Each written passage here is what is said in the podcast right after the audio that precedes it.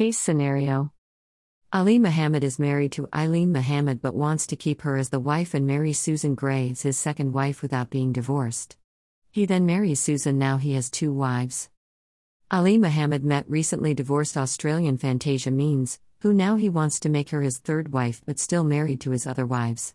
He now has moved to Australia with his first two wives. The above characters in the scenario is fiction. But the law of bigamy is non-fiction, true law act. I'm going to discuss the law of the bigamy in Australia. What is bigamy, you ask? Well, bigamy is the act of marrying someone a second time even though you are legally married to another person. Within the Marriage Act under bigamy is illegal in Australia and after recent discoveries, why hasn't the law put in the consequences within bigamy for these so-called frauds? Under this law the sequences in breaking this law, the punishment is imprisonment for 5 years. So, with the latest rumors going on, what is the law doing? These people should be punished within the law.